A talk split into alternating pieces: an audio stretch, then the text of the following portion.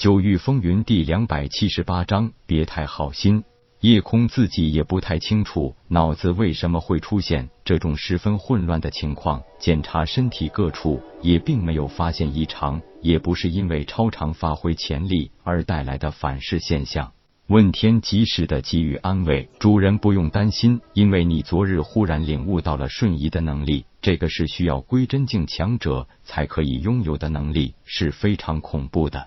由于你还只是领略到一点皮毛。只能不自主的感应到一些过去或未来的事情，可是那些东西或画面很可能完全打破了你现在的认知，所以神识出现暂时的混乱也属正常。也就是说，如果我是一步一步修炼到归真境，就不会出现这种情况了。理论上是这样。算了，不想了。既然不是修炼或神识出现了问题，我也就不担心了。看看老大没事，球球这才笑着道：“老大，你刚才让球球很担心，看你没事了，我也就放心了。你也感觉到我神识的混乱了吧？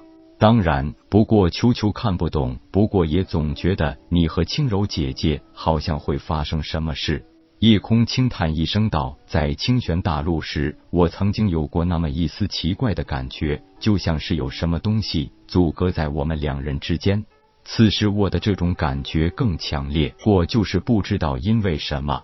我相信两个人的真情还是可以冲破重重阻碍的。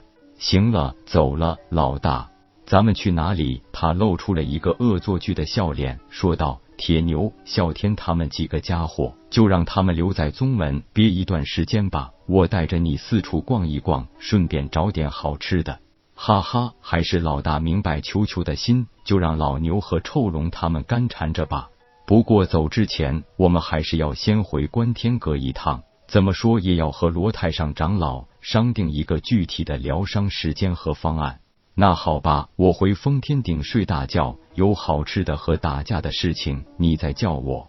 无奈的一摇头，自语道：“也不知道是球球带坏了铁牛，还是铁牛带坏了球球。两个货是一模一样，只对吃和打架感兴趣。认准方向，直接朝观天阁方向疾行而去。救命啊！急切、惊恐的尖叫声传来。夜空停下了脚步，循声过去，正纠缠着一个的绿衣少女，一边满口污言秽语，一边把少女身上的。随着衣物的不断，少女宛若凝脂的肌肤也时不时呈现出来。一声住手还没有喊出来，一下子紧张的让他把话直接没能喊出口，硬想硬着头皮喝住。可是接下来发生的事情就是做梦他都想不到，恶汉竟然不知道什么原因飞速离去。一时慌乱，他也只模糊的记得两人的修为并不低，都在凝神境后期的样子，根本不可能是因为看到自己才跑的。事情当然也没有就此结束，那名拥有绝美容颜的少女竟然很随意的抖动了一下身体，把那剩余的原本就不多的破布片全部甩得一干二净。高原上，雪峰耸立不足两丈的距离，完全让这一片大好风光尽收眼底。夜空的脸一下子红得宛如猴屁股，正想转过头去，可是只觉得脑袋一阵昏沉，暗叫一声不好，立即墨运玄功，准备去炼化掉那股令他头昏脑胀的毒气。哎呦，小叶弟弟，原来你喜欢的是这种未经人事的厨啊！怪不得你对人家一直是不理不睬的呢。都不用看人，只听声音就知道是那个媚功惊人的月影。没想到这一切竟然是这个女人设下的局。盘坐地上，专心运功化解毒气，根本没工夫理会他。绝美少女俏生生的一笑，重新取出衣物，穿戴整齐。月影姐姐，人家可是牺牲了自己的色相，把一个黄花大姑娘的身子都给这臭小子看了去。姐姐可要说话算数哦。月影上前扭了一下少女的娇嫩脸蛋儿，妩媚无限的说道：“香儿妹妹放心，姐姐答应你的事情一定做到。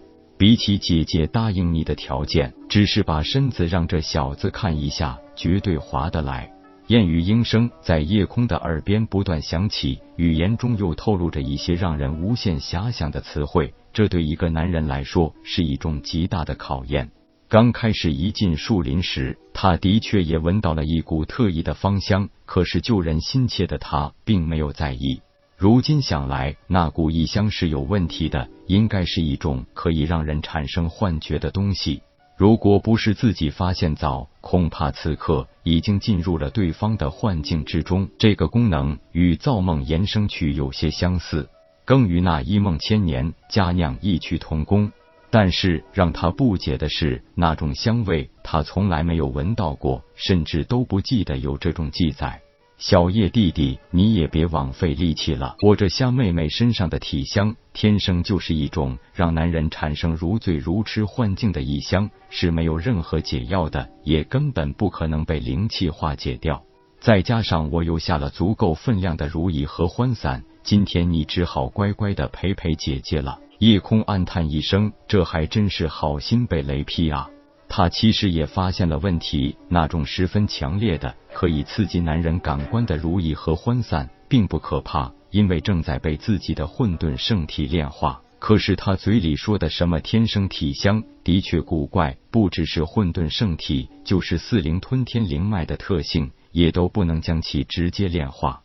如果不是自己神识智力超强，可以保持不被幻境干扰，此时怕是已经坠入对方的幻境中。夜空的涟漪，月影只当是他已经被如意和欢散控制，只想着他快点坠入幻境中。他在幻境里与自己最爱的女子缠绵，而实际上身边的女人却是他月影。如意合欢散是自基于二流宗门百花宗的特制奇药，化虚境以下的武者极难摆脱药力的控制。